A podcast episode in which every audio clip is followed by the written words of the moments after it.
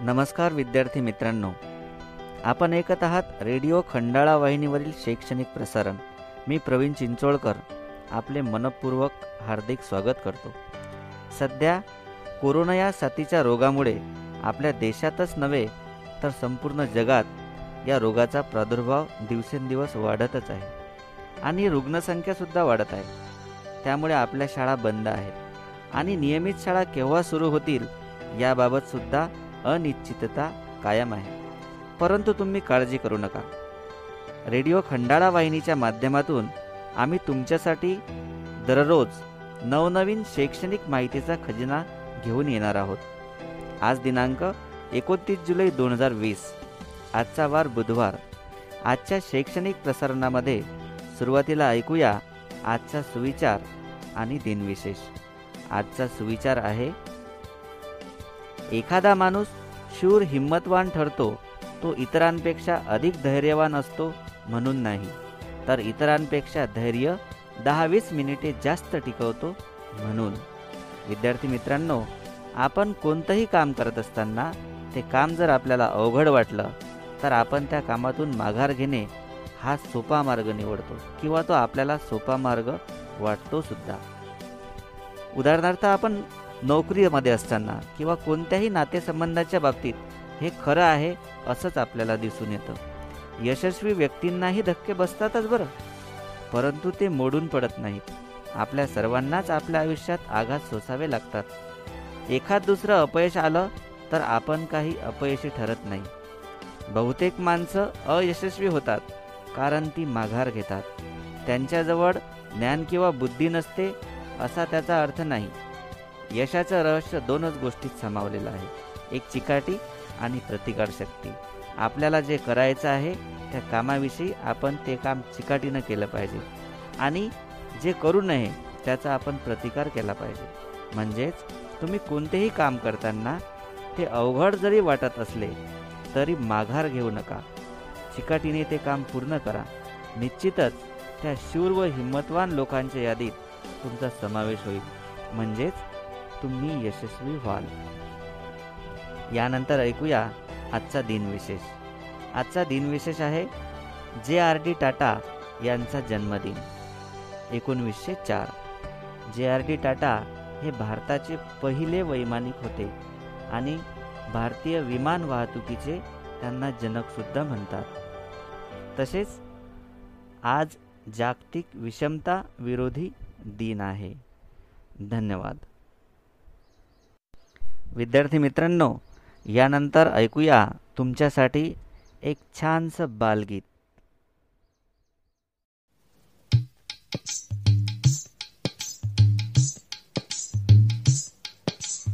चिव चिव चिमणे. अगं चिमणे. काय रे चिमण्या? हा बघ आणलाय मोत्याचा दाणा. बघू बघू बघू. आहा छान आहे बाई. पण ठेवायचा कुठे? ठेवायचा कुठे? त्यात काय मोठे? बांधूया घरटे. हा. झाडाच्या फांदीवर बांधूया छोटे घर. चला चला लवकर काम करू बरोबर.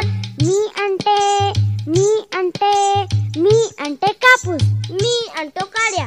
मी आणते गवत. मी आणतो दोरा. आतमध्ये छानदार कापूस मऊ कडे गवत पसरून देऊ. गवताच्या कडेनं काड्या ठेवू सगळीकडून दोऱ्याने शिवू आतमध्ये छानदार पिलांना ठेवू आतमध्ये छानदार पिलांना ठेवू पिल्ले काय करतील? साऱ्याशी खेळतील. डाळा खात पाणी पितील. गवताच्या गादीत कापसाच्या उशीत चिमुकली पिल्ले राहतील खुशीत. चिमुकली पिल्ले राहतील खुशीत. चिमुकली पिल्ले राहतील खुशीत. चिमुकली पिल्ले राहतील खुशीत. चिमुकली पिल्ले राहतील खुशीत. चिमुकली पिल्ले राहतील खुशीत. विद्यार्थी मित्रांनो कार्यक्रमाच्या सुरुवातीला ऐकूया विज्ञानाची रंजक दुनिया. अंतराळ भाग एक विषय विज्ञान. सादर करणार आहेत कुमारी शुभांगी कमलाकर फुकट विषय शिक्षिका जिल्हा परिषद वरिष्ठ प्राथमिक शाळा लोहारी पंचायत समिती अकोट. चला तर ऐकूया विज्ञानाची रंजक दुनिया. सुप्रभात बालमित्रांनो. विज्ञानाच्या रंजक दुनियेत आपणा सर्वांचं खूप खूप स्वागत. मी शुभांगी कमलाकर फुकट विषय शिक्षिका जिल्हा परिषद वरिष्ठ प्राथमिक मराठी शाळा लोहारी पंचायत समिती अकोट. रेडिओ खंडाळा वाहिनीवरून आपणा सर्वांशी हितगुज करणार आहे. बालमित्रांनो तुमच्या सर्वांच्या इच्छांच्या बकेट लिस्टमध्ये एक इच्छा तर नेहमीच असते आणि ती म्हणजे उडण्याची. तर आपल्याला आज उडायचं आहे. म्हणजेच आपण अंतराळातील मोहक दुनियेविषयी आज जाणून घेणार आहोत. वर निळाशार आकाशात असंख्य कुतूहल वाटणाऱ्या गोष्टी आहेत. हे विश्वचे माझे घर असे जर आपण म्हटले तर आपली सूर्यमाला म्हणजे आपले घरच होईल. कारण विश्वात असणाऱ्या असंख्य सौरमंडळातील एक अशी आपली सूर्यमाला आहे. सूर्य हा आपल्या सूर्यमालेतील एक तेजस्वी तारा आहे. नासा या संशोधन संस्थेच्या मते अंतराळात सुमारे साडेचार अब्ज वर्षापूर्वी सूर्याची निर्मिती झाली. सूर्य हा पृथ्वीच्या एकशे नऊ पट मोठा आहे. सूर्य म्हणजेच अतितप्त वायूंचा गोळा आहे. सूर्याच्या एकूण वस्तुमानापैकी चौऱ्याहत्तर टक्के हायड्रोजन आहे. चोवीस टक्के हेलियम आहे व दोन टक्के जड मूलद्रव्य आहेत इतक्या मोठ्या प्रमाणात हायड्रोजन असल्यामुळे सूर्यावर सतत ज्वालामुखींसारखे स्फोट होत राहतात. सूर्याची ऊर्जा गॅमा किरणांच्या रूपात प्रसारित करतात. ही गॅमा किरणे प्रकाशात परिवर्तित होतात. आणि ती चहूबाजूंनी वातावरणात पसरतात. सूर्य एवढा मोठा आहे की ती ऊर्जा बाहेर यायला एक लाख सत्तर हजार वर्ष लागतात. सूर्यावरील चिमुटभर ऊर्जा म्हणजे आपल्याला लाखो मेट्रिक टन कोळसा जाळावा लागेल. सूर्य म्हणजे सर्वात मोठी अणुभट्टीच आहे नाही का? परंतु सूर्यावर ऑक्सिजन हा वायू नाही. सूर्याचे केंद्रीय तापमान एक कोटी छप्पन लाख डिग्री सेल्सिअस आहे आणि बाह्य तापमान सहा हजार डिग्री सेल्सिअस आहे. सूर्यापासून उत्पन्न होणारी ऊर्जा सूर्यकिरणांच्या स्वरूपात बाहेर पडते व वनस्पतींमध्ये प्रकाश संश्लेषणाद्वारे पृथ्वीवरील जीवसृष्टीला आधार देते. पृथ्वीच्या वातावरणामध्ये व हवामानामध्ये यामुळेच बदल घडतात. आता तुम्हाला वाटत असेल सूर्य तर सतत जळत राहतो. मग त्यातील इंधन संपत नाही का? जळत नाही का? तर सूर्यामध्ये न्यूक्लिअर फ्युजन ही प्रोसेस होत राहते. त्यातील पी पी चेन म्हणजेच प्रोटॉन प्रोटॉन या प्रोसेसमुळे.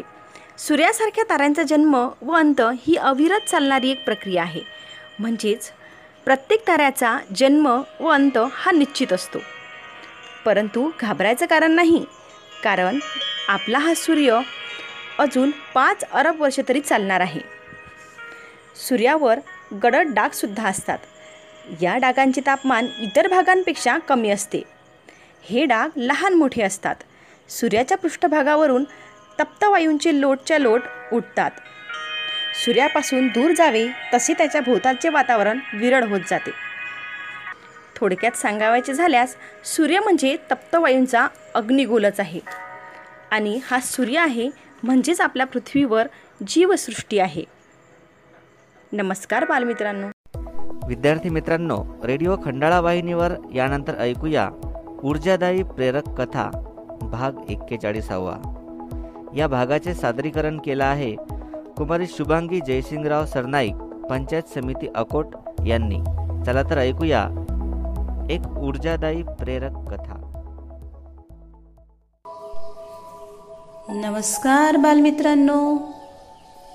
प्रेरक कथा ऊर्जा कथांच्या संग्रहातून एक सुंदरशी प्रेरक कथा घेऊन मी शुभांगी सरनाईक तुमचं सहर्ष स्वागत करते आहे. आजच्या कथेचं नाव आहे घरट कधी मोडू नका. ही कथा आहे टी एन शेषन जे भारताचे मुख्य निवडणूक आयुक्त होते आणि त्यांचा फार नाव नलौकिक होता अशा भारताच्या मुख्य निवडणूक आयुक्त टी एन शेषन यांच्या जीवनातील. हा एक प्रसंग आहे. एकदा टी एन शेषन व त्यांच्या पत्नी जयलक्ष्मी शेषन यांच्याबरोबर फिरायला बाहेर पडले. उत्तर प्रदेशातल्या एका सुंदर रस्त्यावरून गाडी जात होती. रस्त्याच्या दुतर्फा दाट झाडी होती. वर्दळीचा रस्ता नसल्यामुळे की काय पक्ष्यांची अनेक सुंदर घरटी दिसत होती. घरटी झाडांची शोभा वाढवत होती. ते मनमोहक दृश्य पाहून जयलक्ष्मी यांना असं वाटलं की चला ह्यातलं एक घरट आपल्याला मिळालं तर? आपल्या घरच्या बागेशी किती बरं शोभा वाढेल? आणि ह्यातली दोन घरटी नेली तर बाग तर सुंदर दिसेल आणि इथे काही असं विशेष बिघडणारही नाही. आणि त्यांची ही इच्छा त्यांचे पती म्हणजे टी एन शेषन यांना त्यांनी बोलवून बोलून दाखवली. लगेच गाडी थांबली. त्यांच्यासाठी जे संरक्षक पोलीस दल होते ते इकडे तिकडे शोधायला लागले. घरटं कुठे मिळतंय का आणि ते कसं काढायचं? शोधत असताना तिथे एक मुलगा त्यांना दिसला. तो गुरं चरत होता. त्यांनी गुरं चारायला आणलेले होते. त्या संरक्षक दलामधील एका व्यक्तीने त्याला बोलवलं. इतके सारे सरकारी इतमाम पाहून त्याला लक्षात आलं की हा व्यक्ती कुणीतरी मोठा अधिकारी असावा. आणि त्याला सांगितलं त्या व्यक्तीने सांगितलं की जा आणि दोन घरटी काढून आण. तुला यासाठी प्रत्येकी एका घरट्याचे दहा रुपये आम्ही देऊ. मुलाने ते ऐकलं आणि खाली मान घालून नकारार्थी मान हलवली नुसतं मान हलवली नाही. त्या व्यक्तीला वाटलं पैसे कमी असावेत कदाचित मग तो म्हणाला दहा रुपये कमी वाटतात का तुला? ठीक आहे आम्ही तुला पन्नास रुपये देऊ. प्रत्येक घरट्याचे पन्नास रुपये. मुलगा काय म्हणाला बघा मुलांनो. मुलगा म्हणाला साहेब पैशाचा सवालच नाही. कितीही पैसे दिलेत तरी मी झाडावरून घरट उतरवणारच नाही. तो व्यक्ती म्हणाला का रे बाबा? तर मुलगा म्हणाला त्यात पक्षाची पिल्लं शांतपणे आणि विश्वासानं झोपली आहेत. संध्याकाळी त्यांची आई चोचीत दाणे घेऊन पिल्लांच्या ओढीनं येईल. पिलं जर सापडली नाहीत तर ती सैरभैर होईल. खूप गोंगाट करेल आक्रोश करेल आणि ते माझ्याने पाहवणार नाही. मी तर रोज इथे येतो आणि या पक्ष्यांचं सुंदर जगणं बघतो. पक्ष्यांच्या चिवचिवाट त्यांची आई त्यांचे दाणे त्यांचं राहणं मी रोज बघतोय. आणि मला त्यांचं घरटं मोडायचं पाप लागेल. आणि मला हे कधीही सहन होणार नाही. माझ्यामुळे कोणाचं घरटं मोडावं असं मला कसं वाटेल बरं? हे जेव्हा टी एन शेषन यांनी ऐकलं तेव्हा त्यांच्या डोळ्यात पाणी आलं. आणि त्यांना असं वाटलं की हा लहानसा मुलगा आपल्याला किती बरं शिकवून गेला. बघा मुलांनो आपल्यासोबत सुद्धा असं कधीतरी होतं. आपण पक्ष्यांच्या पिलांना हात लावतो त्यांच्या घरटे काढतो असं करू नका. तुम्हाला सुद्धा पाप लागेल बरं. आपल्याला जर कोणाची मदत करता नाही आली तरी हरकत नाही. पण कोणाचं घरटं कधी मोडायचं नाही पक्षाचं पण नाही. त्यांची आई असते त्यांची पिलं असतात आणि त्यांचं सुद्धा सुंदर जीवन असते. तुम्हाला कसं वाटते की तुम्ही तुमच्या आईच्या सोबत राहावं? आपल्या आईने आपल्याला भरवावं? आणि आपलं घरटं कोणी मोडलं तर? म्हणून नेहमी सगळ्यांची काळजी करा. अगदी पक्ष्यांची सुद्धा. आवडली का गोष्ट? उद्या पुन्हा भेटू एका नवीन कथेसह एका नवीन ऊर्जेसह. तोपर्यंत धन्यवाद. रेडिओ खंडाळा वाहिनीवरील शैक्षणिक प्रसारणामध्ये यानंतर ऐकूया. वर्ग चौथी ते आठवीकरिता वाक्प्रचार अर्थ व त्यांचा वाक्यात उपयोग. याविषयीची माहिती सादरीकरण केलं आहे. कुमारी मिनल अरुणराव देशमुख पंचायत समिती अकोला यांनी. चला तर ऐकूया. वाक्प्रचार त्यांचा अर्थ आणि वाक्यात उपयोग याविषयीची माहिती. नमस्कार बालमित्रांनो. वाक्य उपयोग व वाक्प्रचार. या मालिकेच्या भाग क्रमांक एकोणवीसमध्ये मी मिनल टीचर आपले खूप खूप स्वागत करते. बालमित्रांनो आज आपण पाहणार आहे इयत्ता पाचवीच्या मराठीच्या पाठ्यपुस्तकातील पाठ क्रमांक अठरा कामगिरीमधील वाक्प्रचार. आणि पान नंबर आहे त्रेपन्न पहिला वाक्प्रचार आहे तहानभूक हरपणे म्हणजेच तहानभूक विसरून जाणे. वाक्यात उपयोग आहे मैदानावर मुले तहानभूक हरपून खेळतात. नंतरचा वाक्प्रचार आहे ऐटी मिरवणे म्हणजेच तोरा मिरवणे. वाक्यात उपयोग आहे आमच्या घरात ताई मोठी असल्याने ती ऐटी मिरवते. नंतरचा वाक्यात उपयोग आहे वाक्प्रचार आहे वाह वाह होणे म्हणजेच स्तुती होणे. वाक्यात उपयोग आहे गणूने शाळेत छान भाषण दिल्याने सगळ्या शाळेत त्याची वाहवा झाली. नंतरचा वाक्प्रचार आहे हेवा करणे म्हणजेच मत्सर वाटणे. वाक्यात उपयोग आहे दीपाच्या मैत्रिणीने नवीन ड्रेस घेतल्याने दीपाला तिचा हेवा वाटू लागला. बालमित्रांनो पण हेवा करणे ही चांगली गोष्ट नाही आहे. नंतरचा वाक्प्रचार आहे तोंडावर हसू फुटणे. खूप म्हणजेच खूप हसू येणे. वाक्यात उपयोग आहे सरकशी मधल्या जोकरची गंमत पाहून मुलांच्या तोंडावर हसू फुटले. नंतरचा वाक्प्रचार आहे तोंडात बोट घालणे म्हणजेच नवल करणे. वाक्यात बघा आहे जत्रेमधील सुंदर कलाकुसरीच्या वस्तू पाहून सगळ्यांनी तोंडात बोटे घातली. तर बालमित्रांनो आजचे हे वाक्प्रचार आणि त्यांचे अर्थ नीट वहीत लिहून पाठांतर करावायचे आहे. आणि वाक्यतुपयोग मात्र पाठांतर करायचे नाही ते तुमच्या मनाने तुमच्या कल्पनाशक्तीचा वापर करून लिहायचे आहेत. धन्यवाद. उद्या पुन्हा भेटूया. नवीन वाक्यतुपयोग आणि वाक्प्रचार घेऊन. विद्यार्थी मित्रांनो यानंतर ऐकूया वर्ग तिसरीमधील परिसर अभ्यासातील पाठ दुसरा. अबब किती प्रकारचे हे प्राणी? याविषयीची माहिती सादर करणार आहेत. सौ मनीषा रवींद्र बोरे पंचायत समिती बाळापूर. चला तर ऐकूया. वर्ग तिसरीमधील परिसर अभ्यास यामधील माहिती. नमस्ते मुलांनो मी मनीषा बोरे सहाय्यक शिक्षिका निंबा. आज आपणाला रेडिओ खंडाळा वाहिनीच्या माध्यमातून इयत्ता तिसरीमधील परिसर अभ्यासाचा पाठ दुसरा अबब किती प्रकारचे हे प्राणी या पाठाचा उर्वरित भाग आज मी तुम्हाला शिकवणार आहे. मुलांनो काल आपण विविध रंगांच्या आकाराच्या प्राण्यांचा अभ्यास केला ना? तर आज आपण प्राण्यांचे वैज्ञानिकदृष्ट्या जे गट केलेले आहेत त्यानुसार प्राण्यांचा अभ्यास करूया. बघूया तर मग पहिला गट. पहिला गट आहे आमची पिल्ले दूध पितात. म्हणजे आपल्या आईचे दूध पिऊन मोठे होणारे प्राणी. यामध्ये गाय म्हैस कुत्रा शेळी यांची पिल्ले दूध पिऊन मोठी होतात ना? गाय म्हैस शेळी मेंढी यांना चार पाय असतात. दोन शिंग असतात. तुम्ही सगळ्यांनी पाहिली आहे ना? हे सर्व प्राणी आपल्या परिचयाचे आहेत बरं का?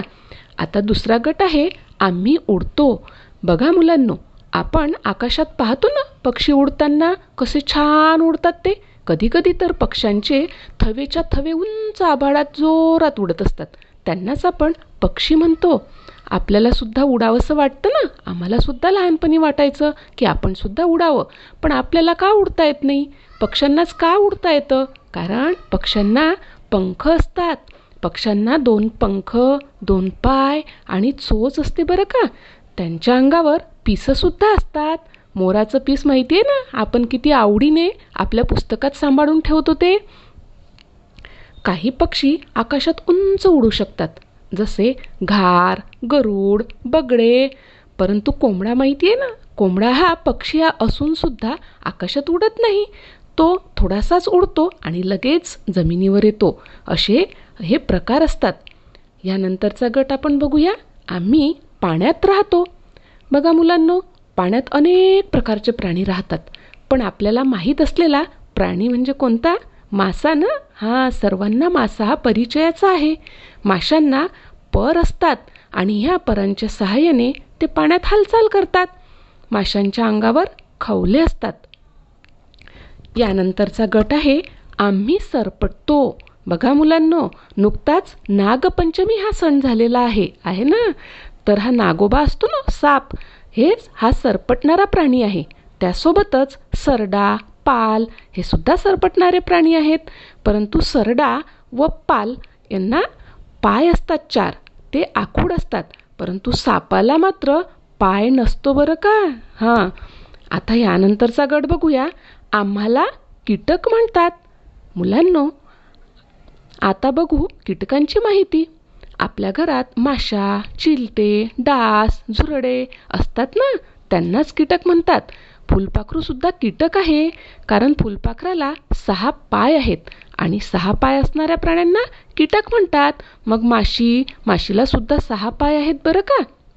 तर बघा मुलांनो ही झाली आपल्या परिचयातील आपण पाहिलेल्या प्राण्यांची माहिती. त्यांचे रंग रूप आकार यामध्ये खूप वेगवेगळेपणा असतो. त्यांची हालचाल राहण्याची जागा यातही वेगळेपणा असतो बरं का? प्राण्यांमधील या वेगळेपणालाच प्राण्यांमधील विविधता म्हणतात. समुद्रात राहणाऱ्या प्राण्यांची संख्या फार मोठी आहे. आहे ना? तर बघा ही झाली प्राण्यांची आपल्या परिचयाच्या प्राण्यांची माहिती. परंतु तुम्ही जसे जसे मोठे व्हाल ना तसे तसे अनेक प्राणी तुम्हाला माहीत होतील. चला तर मग शिकूया आणि मोठे होऊया. यानंतर भेटूया मुलांनो. आपण पुढच्या तासिकेला. अच्छा तर मुलांनो बाय! विद्यार्थी मित्रांनो रेडिओ खंडाळा वाहिनीवर यानंतर ऐकूया कथाकथन. यामध्ये कथा सादरीकरण केलेले आहे कुमारी सौम्या दिलीप बाळापुरे वर्ग सहावा सहदेराव भोपळे विद्यालय हिवरखेड. चला तर ऐकूया कथाकथन.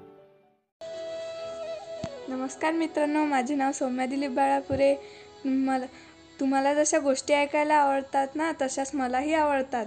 तुम्ही एक गोष्ट ऐकणार आहात ना आज? मी सांगते तुम्हाला आज गोष्ट. तर त्या गोष्टीचं नाव आहे खरी मैत्री.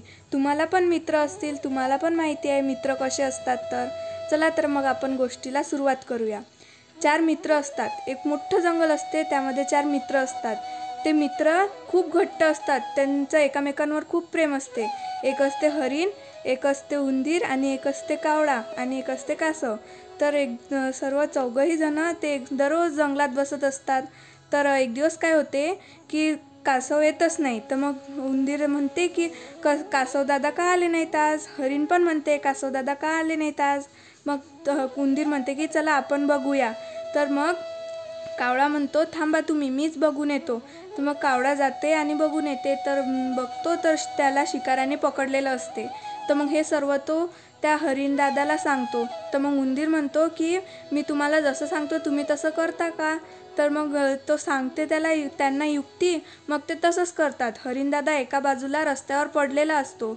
नंतर मग ते शिकारी जात असताना तो तिथं शिकारी बघतो त्याला. तर मग तो शिकारी म्हणतो की अरे अरे वा आज आपल्याला दोन दोन शिकार मिळाले.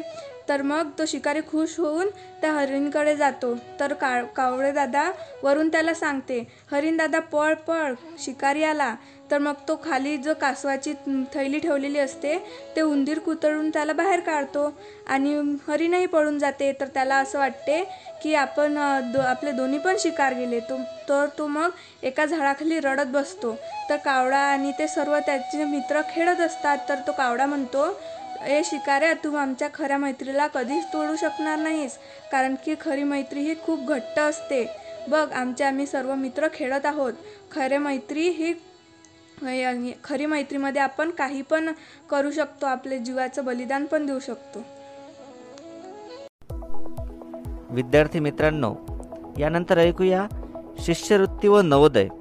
तसेच स्पर्धा परीक्षांसाठी उपयुक्त आजची म्हण व त्याचा अर्थ. याविषयीची माहिती या भागाची निर्मिती आणि सादरीकरण केलं आहे. कुमारी कांचन धनराज घटाळे पंचायत समिती अकोट यांनी. चला तर ऐकूया आजची म्हण व त्याचा अर्थ याविषयी.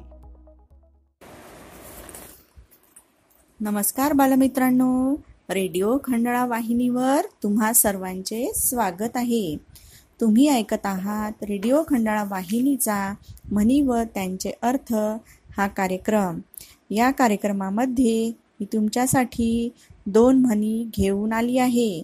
चला तर मग सर्वांनी लक्षपूर्वक ऐका नीट समजून घ्या आणि म्हणी संग्रह वहीमध्ये म्हणींचा संग्रह तयार करा व तुमचा उपक्रम सुद्धा तयार करा. चला तर मग आजची पहिली म्हण आहे पालथ्या घागरीवर पाणी. याचा अर्थ असा होतो केलेल्या उपदेशाचा काहीही परिणाम न होणे. घडा उपडा ठेवलेला असला व त्यावर कितीही पाणी ओतले तरी त्यात पाण्याचा थेंबही शिरणार नाही. म्हणजेच तेव्हा असला निष्फळ प्रयत्न करण्यात काय फायदा? याचाच यालाच असे म्हटले आहे पालथ्या घागरीवर पाणी. आजची दुसरी म्हण आहे वासरात लंगडी गाय शहाणी. याचा अर्थ असा होतो सर्व दुर्बल असले म्हणजे त्यात जो थोडा सबल सज्ञानी असतो तो श्रेष्ठ सत्ताधारी होतो. याचाच अर्थ सर्व माणसांमध्ये एखादी व्यक्ती हुशार असेल तर ती आपलीच सत्ता आपलाच मोठेपणा हा सर्वांवर गाजवते. यालाच म्हटले आहे वासरात लंगडी गाय शहाणी. चला तर मग उद्या पुन्हा भेटू. याच वेळी तोपर्यंत बाय बाय. विद्यार्थी मित्रांनो यानंतर ऐकूया मातृशक्ती बारावे पुष्प. यामध्ये पहिल्या एअर मार्शल पद्मावती बंदोपाध्याय यांच्याविषयीची माहिती. या भागाचं लेखन आणि सादरीकरण केलं आहे साधनाताई पाटील मॅडम पंचायत समिती तेल्लारा यांनी. चला तर ऐकूया. नमस्कार बालमित्रांनो. आपण भारतातल्या प्रत्येक क्षेत्रामध्ये उत्कृष्ट कार्य करणाऱ्या पहिल्या महिला यांची माहिती पाहत आहोत. आजच्या आपल्या या लेखमालेतील आपले बारावे पुष्प. आजचे हे आपले बारावे पुष्प आपण अर्पण करणार आहोत पहिल्या महिला एअर मार्शल पद्मावती बंडोपाध्याय यांना. पद्मावती बंडोपाध्याय यांचा जन्म चार नोव्हेंबर एकोणीसशे चौवेचाळीसला झाला. त्या भारताच्या पहिल्या महिला एअर व्हाईस मार्शल होत्या. एअर कॅमेडोरच्या पदावर पदोन्नती मिळवणाऱ्या भारतीय वायुसेनेतील पहिल्या महिला अधिकारी होत्या. भारताच्या एरोपेस मेडिकल सोसायटीच्या त्या पहिल्या महिला सदस्य होत्या. त्या उत्तरी ध्रुवात वैज्ञानिक अनुसंधान करणाऱ्या पहिल्या महिला ठरल्या. त्यांचे यश म्हणजे रक्षा सेवेत स्टॉप कॉलेज पूर्ण करणाऱ्या पहिल्या महिला अधिकारी होत्या. एकोणीसशे त्र्याहत्तरमध्ये त्यांना विशिष्ट सेवा पदक देण्यात आले. एकोणीसशे एक्क्याण्णवमध्ये त्यांना ए एफ याचे पुरस्कार देण्यात आला. पद्मावती बंडोपाध्याय यांना चिकित्सा क्षेत्रासाठी भारत सरकारद्वारा दोन हजार वीसमध्ये पद्मश्री या पुरस्काराने सन्मानित करण्यात आले. त्या या क्षेत्रात येणाऱ्या महिलासाठी आपले विचार मांडताना म्हणतात सेनेची वर्दी फक्त महिलांनी या क्षेत्राचे आकर्षण किंवा रोमांच म्हणून स्वीकारायची नाही तर देशसेवेसाठी तनमन अर्पण करायचा खरा विचार या क्षेत्रात येताना करायचा आहे. महिलांनी या क्षेत्रात मानसिकदृष्ट्या सक्षम होऊन यायचे आहे. कारण सेनेत संकटांचा सामना करावा लागतो. एक सैनिक म्हणून त्या संकटांना सामोरे जावे लागते. महिलांनी असे कार्य करावे की त्या या क्षेत्रासाठी सक्षम मानल्या जाव्यात आणि ते त्यांनी आपल्या कष्टाने कर्तृत्वाने दाखवून दिले. या क्षेत्रात येणाऱ्या प्रत्येक संकटाला महिलांनी चॅलेंज म्हणून घ्यावे. सजा म्हणून घेऊ नये. महिलांनी तसे आपण विचार बनवून ठेवावे. आय ए एफ म्हणजेच इंडियन एअरफोर्स यासारख्या क्षेत्रात पद्मावती बंडोपाध्याय यांनी आपले कर्तृत्व दाखवून दिले. जर उंची गाठायची असेल तर त्यासाठी जमीन सोडावीच लागते. त्या काळात हे क्षेत्र म्हणजे केवळ महिलांसाठी स्वप्न होते. त्या काळात त्यांनी महिलांना खुल्या आभाळात पक्षाप्रमाणे उंच कसे उडावे हे दाखवून दिले. त्यांनी एकोणीसशे अडुसष्टमध्ये इंडियन एअरफोर्स जॉईन केले. त्या वीस हजार वीसमध्ये महिलांच्या सशक्तीकरणाच्या प्रतीक बनल्या. त्यांनी एकूण एअरफोर्समध्ये सदोतीस वर्ष सेवा केली. त्या एअर हेडक्वार्टरमध्ये डायरेक्टर जनरल मेडिकल सर्व्हिसेस होत्या. दोन हजार दोनमध्ये त्यांची air vice marshal two star रँकमध्ये पदोन्नती मिळाली. त्या विमान चिकित्सा विशेषतज्ञ आणि न्यूयॉर्क अकॅडमी ऑफ सायन्सच्या सदस्य होत्या. त्यांच्या या कार्याचा सन्मान म्हणून त्यांनी विशिष्ट सेवा पदक अतिविशिष्ट सेवा पदक राष्ट्रपती पदक मिळाले. लिम्का बुक ऑफ रेकॉर्डसाठी दोन हजार चौदामध्ये वुमन ऑफ द इयर म्हणून निवड झाली. त्यांनी एकोणीसशे एकाहत्तरच्या भारत पाक युद्धात सहभाग घेतला. कारगिल युद्धात त्या एअर मार्शल होत्या आणि चिकित्सा सेवेच्या महानिर्देशक राहिल्या. त्यांच्या या कार्याला मानाचा मुजरा आणि सलाम चला तर मग शब्दसुमनांनी त्यांच्या या कार्याला अभिवादन करूया. पक्षासम घेतली गगनभराली पक्षासम घेतली गगनभराली देशसेवे जीवन केले अर्पण. न हरता न डरता.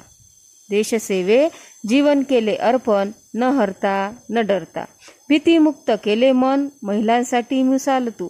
भीतीमुक्त केले मन महिलांसाठी मिसाल तू. कर्तृत्वाने ठसली भारतीयांच्या मनी. कर्तृत्वाने ठसली भारतीयांच्या मनी. सुवर्ण अक्षरात इतिहास सजला पानोपानी सुवर्ण अक्षरात इतिहास सजला पानोपानी बालमित्रांनो पुन्हा एकदा आपण अशीच कथा घेऊन भेटूया. जय हिंद.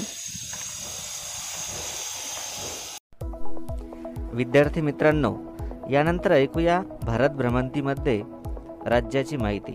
या भागाचं निर्मिती आणि सादरीकरण केलं आहे कुमारी रेखाताई साहेबराव गीते पंचायत समिती अकोट यांनी. चला तर ऐकूया भारत भ्रमंतीविषयीची माहिती.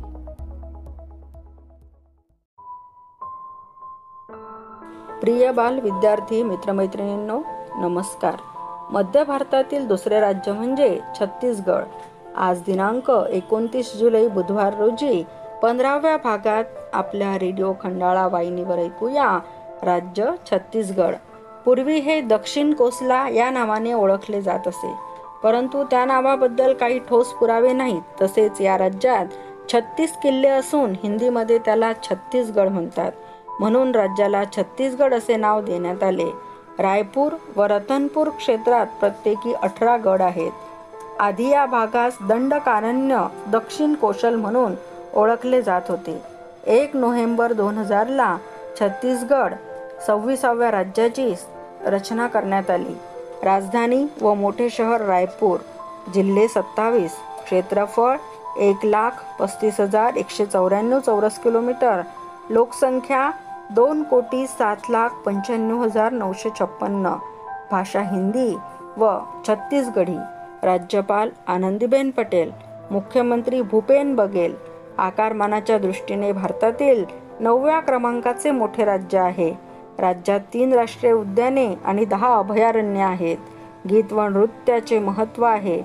छत्तीसगडचा मुख्यमंत्री हा भारताच्या छत्तीसगड राज्याचा सरकार प्रमुख आहे. एकवीस ऑगस्ट दोन हजार अठराला पूर्व मुख्यमंत्री रमन सिंह यांनी रायपूरचे नाव बदलून भारताचे पूर्व पंतप्रधान अटल बिहारी वाजपेयी यांच्या नावावरून अटल नगर नाव दिले होते. पण सध्याचे मुख्यमंत्र्यांनी नवीन रायपूर नाव देण्याचा आदेश दिला आहे. विलासपुरात रतनपूर येथे महामाया मंदिर बंबलेश्वरी देवी मंदिर प्रसिद्ध आहे. चित्रकोट जलाशय वनखनिज व भूजल साधनाचे छत्तीसगड भांडार आहे. ऐंशी टक्के लोक शेती करतात. उद्या परत भेटू आपल्या खंडाळा वाहिनीवर पश्चिम भारतातील राज्यांसह. तोपर्यंत हॅव अ नाईस डे धन्यवाद.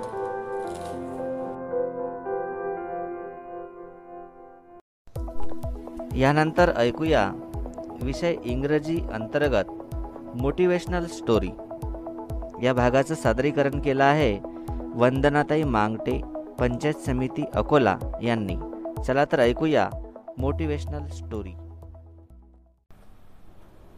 Hello friends I am Vandana and today I am going to share with you a moral story that is don't change the world विद्यार्थी मित्रांनो आज आपण एक छोटीशी बोधकथा ऐकणार आहोत की तुम्ही जग बदलू नका. तर अशा प्रकारची छोटीशी आणि छानशी गोष्ट आहे त्यातून आपल्याला बोध घ्यायचा आहे. So friends let start don't change the world please listen carefully okay so let start once upon a time there was a king who ruled a prosperous country One day he went for a trip to some distant area of his country. When he was back to his palace, he complained that his feet were very painful because it was the first time that he went for such a long trip and the road that he went through was very rough and stony. He then ordered his people to cover every road of the entire country with leather. Definitely, this would need thousands of cows' skin and would cost a huge amount of money. So everyone was worried, but one of his servant was wise, and he dared, and he said to king, "Why do you have to spend that unnecessary amount of money? Why don't you just cut a little piece of leather to cover your feet?" The king was surprised and also agreed to his suggestion and make a shoe for himself. So at last he made a shoes for himself. So actually student there is a valuable lesson of life in this story. Means if you want to make this world a happy place to live, you better change yourself, your heart, and not the world तर विद्यार्थी मित्रांनो जर तुम्हाला आनंदी राहायचं असेल हे जग आनंदी करायचं असेल तर तुम्ही स्वतःला बदलणं केव्हाही चांगलं. तुम्ही स्वतःला बदला. जगाला बदलण्याचा प्रयत्न करू नका. जर आपण स्वतःमध्ये बदल केले तर आपण आनंदी राहू शकतो आणि हे जगसुद्धा आनंदी होईल. So friends If you want to be happy if you want to make this world a happy place to live you better change yourself, your heart, and not the world. So, always remember this moral, okay? So, see you again. Bye bye. विद्यार्थी मित्रांनो यानंतर ऐकूया भूमिती मूलभूत संबोध भाग बारावा. या भागाचं लेखन आणि सादरीकरण केलं आहे सौ सुरेखा ब्रह्मदेव हागे उपक्रमशील अध्यापिका पंचायत समिती तेल्लारा चला तर ऐकूया भूमिती मूलभूत संबोध याविषयीची माहिती. गुड मॉर्निंग बालमित्रांनो मी सुरेखा टीचर आपल्या भूमिती मूलभूत संबोध या मालिकेत आपले हार्दिक स्वागत. मुलांनो तुम्हाला वर्तुळ व त्याचे भाग त्रिज्या जीवा व्यास कळले ना? यावर आधारित होमवर्क दिले होते. ते केले असेलच तुम्ही. आणि हो तुम्ही गोल आकारातील वस्तूंची यादी बनवली का? बघा बरं मुलांनो शाळा सुरू झाल्यानंतर तुम्हाला तुमच्या टीचरला हा अभ्यास दाखवावा लागेल. म्हणूनच लक्षपूर्वक ऐकणे समजून घेणे व करणे महत्त्वाचे आहे. तर मुलांनो आज आपण वर्तुळाच्या पुढील भागाविषयी माहिती पाहू. यातील चौथा भाग आहे वर्तुळाचा परीख वर्तुळाच्या गोलाकार भागास वर्तुळाचा परीघ म्हणतात. आपल्याला वर्तुळाचा परीघ मोजायचा आहे. त्यासाठी आपण एक कृती करू. मुलांनो वर्तुळाकार एक वाटी घ्या. वाटीभोवती दोऱ्याचा एक फेरा घेऊन दोऱ्याचे वर्तुळ तयार करा. गुंडाळलेला दोरा बाजूला काढून तो सरळ करा. स्केलच्या सहाय्याने सरळ केलेल्या दोऱ्याची लांबी मोजा. मिळणारी लांबी म्हणजेच दोऱ्याने तयार झालेल्या वर्तुळाचा परीघ होय. शिवणकामात वापरला जाणारा टेप परीघ मोजण्यासाठी वापरला जातो. वर्तुळाचे क्षेत्रफळ. वर्तुळाने व्यापलेल्या जागेला वर्तुळाचे क्षेत्रफळ म्हणतात. उदाहरणार्थ गोलाकार टाकीचा तळ डब्याचा तळ वर्तुळाकार मैदान याचे क्षेत्रफळ काढायचे असते. वर्तुळाच्या क्षेत्रफळाचं सूत्र आहे पाय आर वर्ग.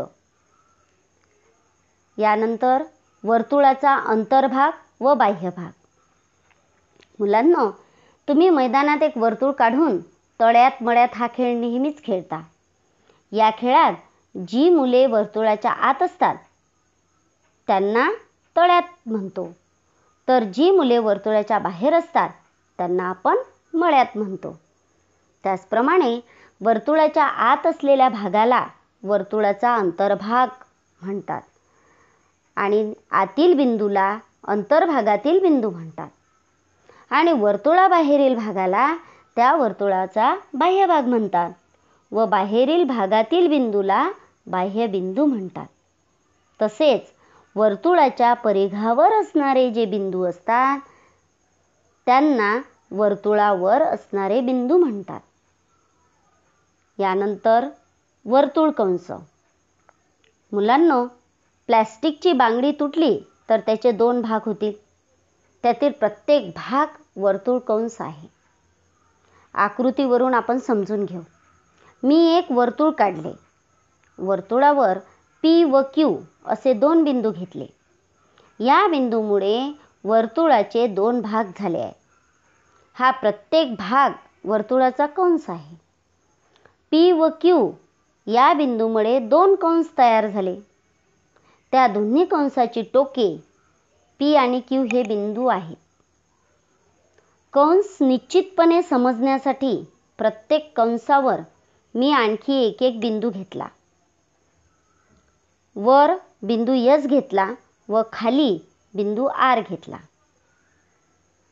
त्यावरून कंसाचे तीन अक्षरी नाव कंस पी एस क्यू आणि खालील कंस पी आर क्यू हे दोन कंस तयार झाले. नंतर वर्तुळाची छेदिका. वर्तुळास दोन भिन्न बिंदूंना छेदणाऱ्या रेषेस छेदिका म्हणतात. एका वर्तुळाला अनंत छेदिका काढता येतात. स्पर्शिका.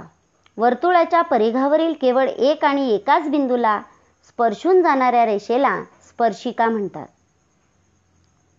वर्तुळाला स्पर्शिका सुद्धा अनंत काढता येतात. मुलांना आपण वर्तुळाचा परीघ वर्तुळाचा अंतर्भाग बाह्यभाग वर्तुळ क्षेत्रफळ वर्तुळ कंस छेदिका स्पर्शिका इत्यादी वर्तुळाचे भाग पाहिले. याचा नीट अभ्यास करण्यासाठी वर्तुळ काढून सांगितल्याप्रमाणे त्याच्या भागाची रचना करा व समजून घ्या. हाच तुमचा आजचा स्वाध्याय आहे. चला तर मग भेटूया पुढील भागात. भूमितीच्या नवीन संबोधासह तोपर्यंत नमस्कार. विद्यार्थी मित्रांनो रेडिओ खंडाळा वाहिनीवरील शैक्षणिक प्रसारणाच्या आजच्या शेवटी ऐकूया वसंत बापट लिखित आभाळाची आम्ही लेखरं हे गीत. या भागाचं सादरीकरण केलं आहे विनोद बोचे विषय शिक्षक पंचायत समिती तेल्हारा यांनी. चला तर ऐकूया आभाळाची आम्ही लेकरे हे गीत. नमस्कार बालमित्रांनो. आपण ऐकत आहात शैक्षणिक प्रसारण. मी आपणासाठी घेऊन आलो आहे.